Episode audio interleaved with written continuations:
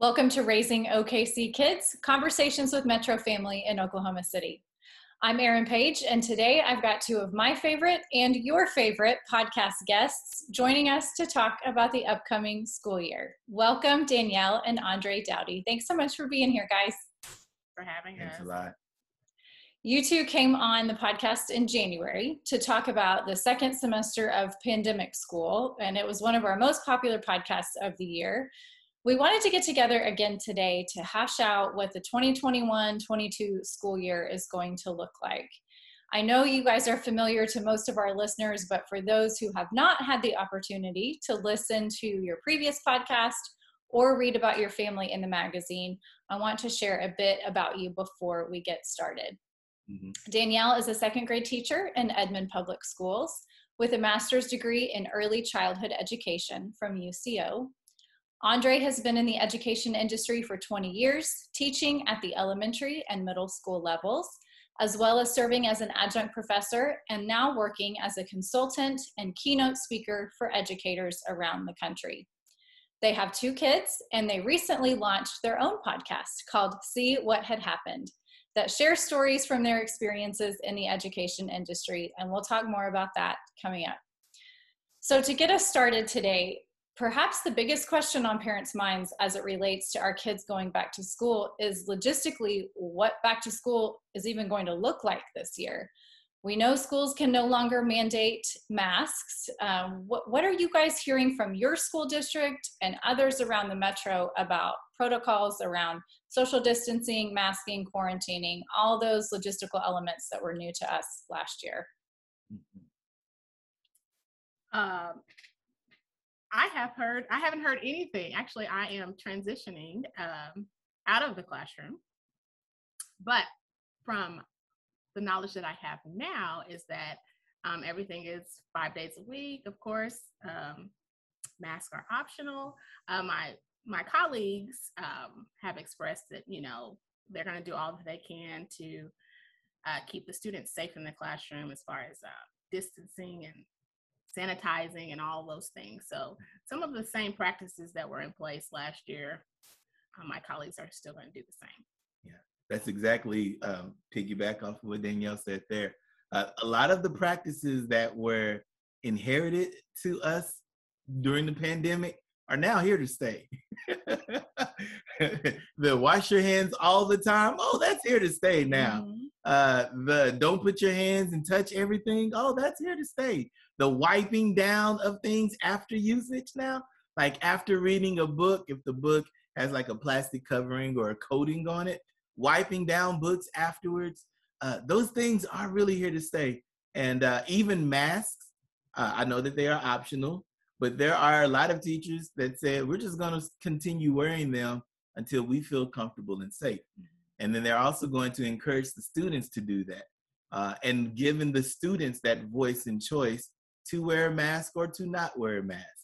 Uh, and i thought that that was really cool. That's you know empowering the student to understand that they have a, an, an, an answer to this. If they choose to feel safe enough to uh, not wear a mask they don't have to.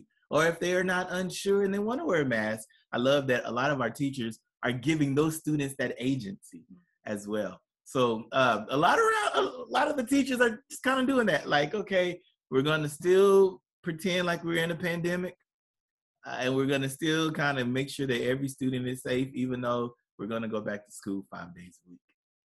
Yeah, uh, we just have had that conversation at my house with my three kiddos who aren't old enough to get vaccinated yet. And we talked through that with them. Um, with my end goal being I want them to wear masks to school until they can be vaccinated for sure, but giving them the opportunity to talk through that um, and to to say that they would feel safer with a mask on, no matter what everybody else is doing. Um, that that felt really good to my mama heart to know that we could have that conversation and and they could have that agency, like you said, to know how they feel most comfortable protecting themselves.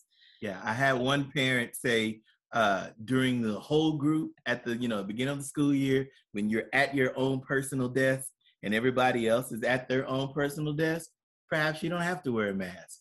But when you are in those centers and in those stations and in those turn and talks, mask up. And so I love how our once again, some of these things that have been inherited to us now, where we're now normalizing them. And and I'm okay with that. I am. I really am. Yeah, and I love the discussion in the classroom too, um, like you're talking about, and that's good for parents like me to to think about and consider that. Um, you know, obviously we have responsibility as parents to keep our kids safe, but the classroom teachers are going to be doing everything they can to to keep our kids safe. And year. that even goes beyond like, uh, who was the person we were talking to, and they were talking about how we now need to normalize not always shaking hands I can't oh, remember I that. Remember. Yeah. It's probably me. but just the fact of now the personal touches uh, or you know like it's okay to do an air high five now mm-hmm. or an air fist bump or an elbow normalizing the elbow bump like i thought that, that was really cool uh, where you don't no longer just have to touch people there are some people who don't want to be touched anyway so they're at home uh, I, I, like that I, re- I mm-hmm. really do I like that for kids too, giving kids that that choice about how they want to interact with other people. That's a really great mm-hmm. lesson to to start with them from the time that they're tiny. Yeah. Yes. So when we're thinking about the classroom teacher perspective, Danielle, with your colleagues who will be in the classroom this year, I know last year was crazy with the workload you had. You were teaching in the classroom, you were preparing virtual lessons. It was really twice the work for a classroom teacher. Do you think that will remain the same this year, or do you think that's going to change a little bit? I think the load, if you will, will be lightened um, because I think teachers are going to be more focused on how to get those uh, students transition back into a full-time classroom environment. And so teachers don't have the time to sit and plan virtual lessons. So there's a, another department for that. So if you want to be virtual, that department will handle that virtual teaching. But those students who are in person, um, those teachers are going to be spending their time loving on those babies, helping them to transition back into the classroom, and actually teaching yeah. those kids. So I, I think the burden will be lifted way more than it was last year. That's really good news um, for all of the teachers out there. Okay, this might be the most important question of the day. What is the number one thing parents can do to support their kids' teachers this year? Hmm. Patience. I, I would yeah. probably say the patience. Um, for whatever reason, and I, I do get it, but for whatever reason, there's been some national outcry of our students are behind. Mm-hmm. And my thinking is behind what? They're like, we got to catch them up. Catch them up to whom? Uh, because uh, the entire world was in a pandemic. So how are we going to catch up when everybody was affected? You know, uh, and so my my hope is that the the parents don't go into this school year saying that the teachers are going to try to raise their students' academic level by two grades. That's my hope. Um, yes, your baby was in the first grade, but now that your baby's in the second grade, we don't want your baby trying to be in the third grade in the first two months of school. Like it's it's okay to have some patience and allow your students to develop academically yes. according to their age and their grade level. Mm-hmm. Um, there's something against pushing our students too hard, too fast, and then not being developmentally appropriate. So that's my hope to us parents. Um, and I'm talking us, me, this guy right here too, that beautiful woman right there, because we have a daughter who's going to 10th grade. And the same thing. Yes, you are a 10th grader, but I'm not expecting you to be on 11th grade rigor by September. Mm-hmm. You know, let's just develop this thing and, and go from there. And if you exercise that patience, I mean, that, that's patience all the way around. You, mm-hmm. you need to be patient with your child, patient with the teacher, patient with yourself. Yes. So I think that might be the the, the key word. That's our key word for yes. the day. Patience. Patience, Patience folks. it's going to be so important. Um, and Andre, what you just said about our kids being behind and catching kids up, that whole mentality. Um, Danielle talked about that a lot in our January podcast. And I cannot tell you how much I have thought back to that, how much comfort that has brought me as a mom as I was sitting at home doing virtual school with my kids over the spring semester. But this idea that kids are behind, you really reassured us that all educators are always in the business of taking kids from where they are to where they need to be and that we all just need to let that worry go and instead focus on supporting our kids and their teachers wherever they are yeah. so how can we work with our kids teachers this year to really create the best support system for our kids and how do we appropriately and effectively address any of those concerns we have about our kids' academic progress? Just like how we, we have two kids and we could parent both kids the exact same and it could work. But us knowing our two kids, they have two different leadership personalities. They both learn very differently. So what we can do for one, we know we can't do for the other. So as a parent, uh, please don't expect your your teacher to do the same thing they did with child one.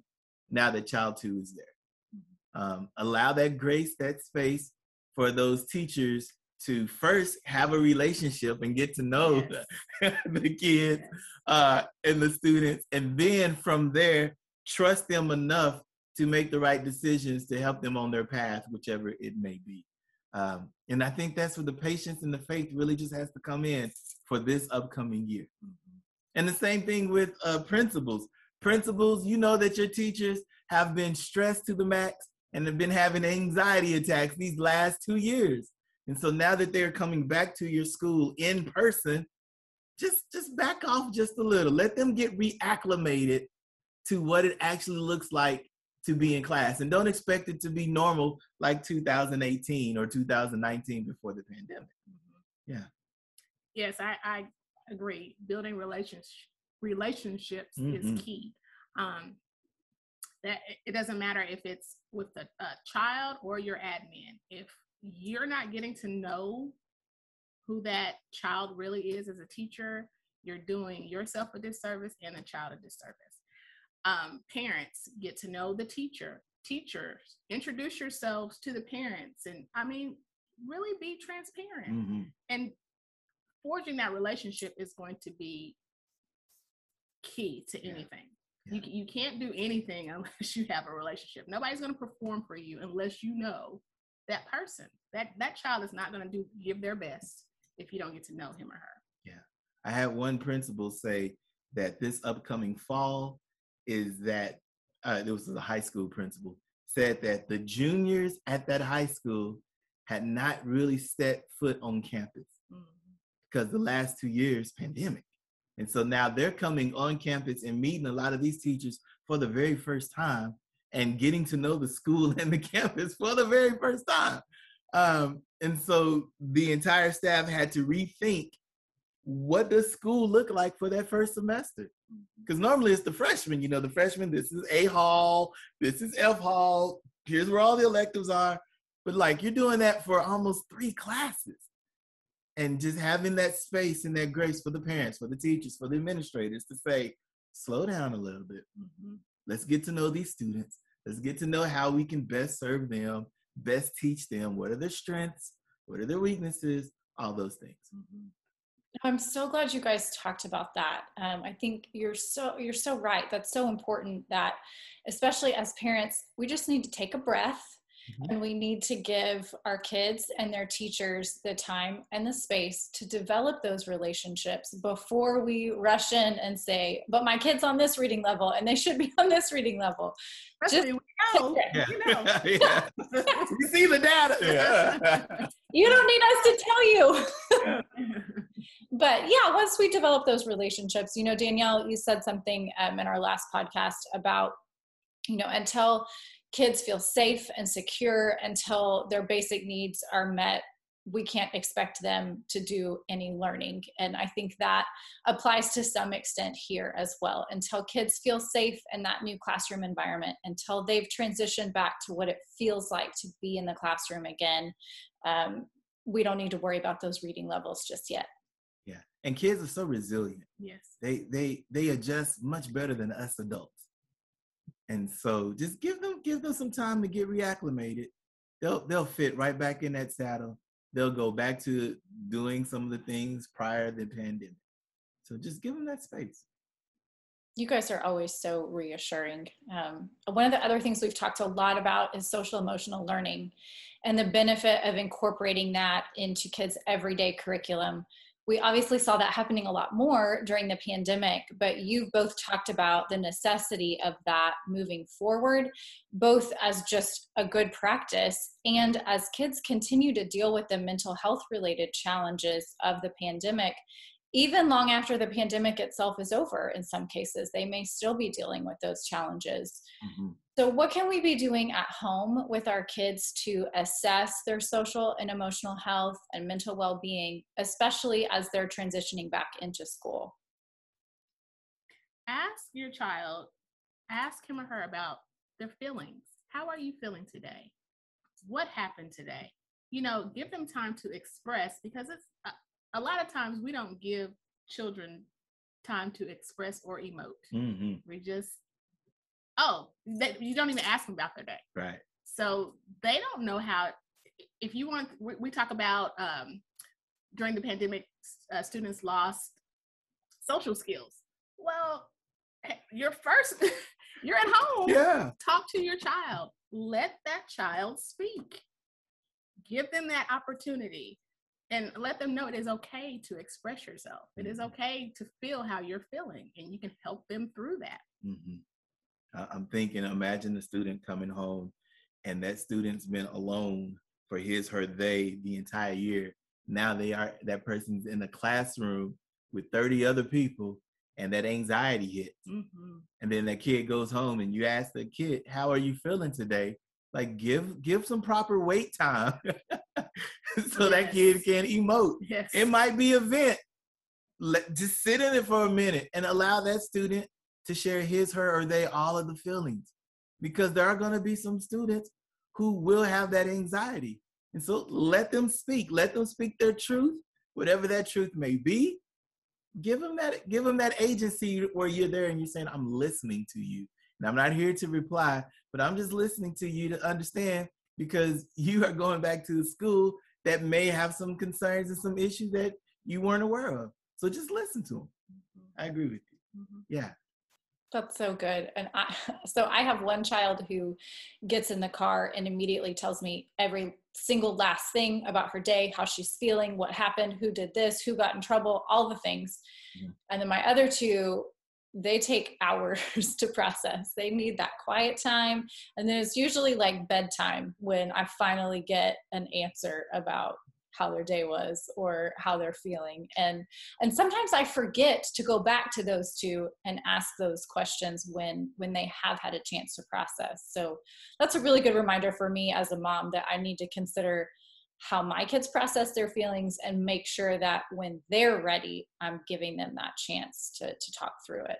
Yeah use sentence starters like something danielle and i do all the time. Um, the first thing i'll ask her when she will once she walks, gets inside of the house, I give her some time to decompress first. Then I say, give me one good thing about your day. And it doesn't always have to be academically. It could have been, you know what, I got a really good email from a parent, whatever it may be, but just give me one good thing about your day. Uh, and then on the reverse of that, give me one thing that you wish that you could change. So that's a small way of saying how was your day and what was what was the things that were terrible about your day. You know, we just reframing it um, to invoke that conversation. Mm-hmm. I love that. I'm say I'm saving that for use at my house for sure. It really works because we start conversing, and uh, next thing you know, it's really good conversation. One good thing about your day. Now I'm excited because she's giving me something really good about her day, and now we reverse. And I tell her something that was really good about my day. Now we both in a happy place. Yes, Yeah. That's so good. And it's good for kids to give them something really specific um, to answer. So I love that. Who did you play with today? Did you make a friend? You know, just Yeah. things that we consider little, that's big to a child. hmm Absolutely. Um, you guys are you're showing off one of the things that I most appreciate about the two of you is that you can always find silver linings in any situation. And then you bring the rest of us along to see and understand those with you. What do you guys think we learned collectively as a community over the last school year that will make us better as we move into this school year? Hmm. I think we learned that we all need to work together. It is Oh, not that's a good just one person's job.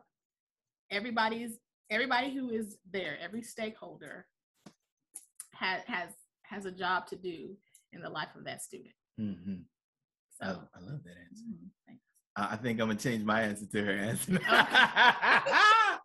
I was gonna say that uh, the only thing that is constant is change, and we just got to be able to be prepared and ready for whatever change may or may not happen.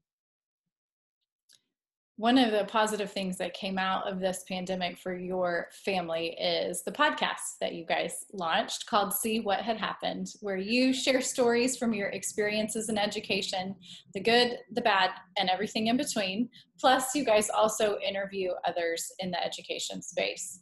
Tell us what inspired you to launch the podcast and what kinds of content parents will want to tune in for.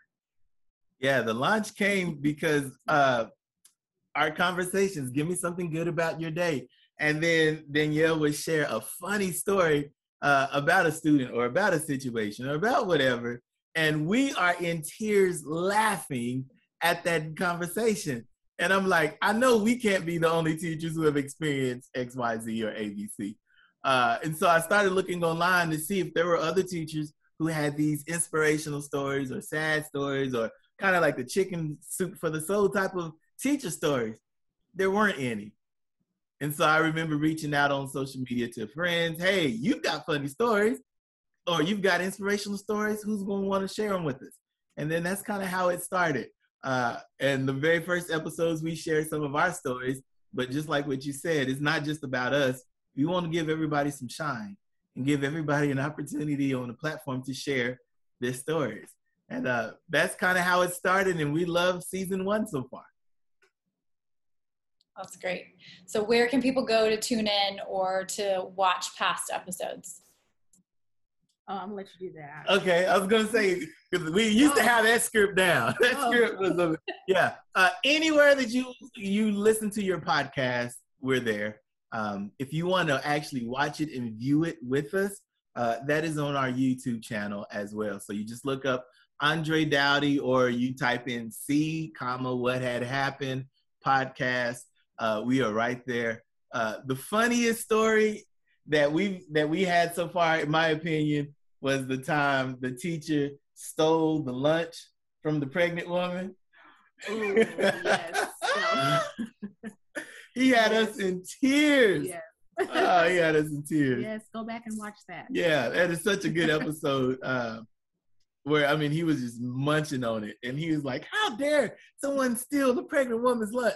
While he, you know, he's eating Hey, it. don't With tell too much. They have- the people have to go watch. Yes, go watch that episode. that episode had us laughing.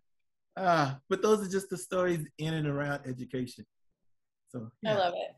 Yeah, especially we all need some more laughter right now. There's a lot of heaviness, and so I'm going to watch that tonight. Um, anything coming up on the podcast? Sneak peek? Anything you can tell us about that we should um, stay tuned for? Yeah, we've got um, just a plethora of, of special guests. Once again, these are educators, these are parents, these are people who are in and around education, just sharing their stories. Uh, a lot of them are inspirational. Uh, one in particular is heartbreaking and uh, broke our hearts, but it was such a meaningful and powerful story of perseverance and family. Uh, that that one was probably the most inspirational one. Would you say of the season? Mm-hmm. Tugged at the heartstrings. Yeah, definitely. Thug tears. I mean, you you tried to hold like get back in there, tear. You know, uh, but it, it was such a great story. Um, and so that's coming on later on as well. Yeah. Awesome. We can't wait to watch. Thank you guys so much for coming on the podcast today. Thank you for all the ways that you guys support students, you support teachers in Oklahoma City, outside Oklahoma City. And as always, you always have such great advice for parents. I know I selfishly am always glad to hear whatever you guys have to say. Um, great advice that I've been able to implement in my household, and I know other parents feel the same. Thanks for having Very us. We truly appreciate it. Thanks everyone for watching. Join us next time on Raising OKC Kids.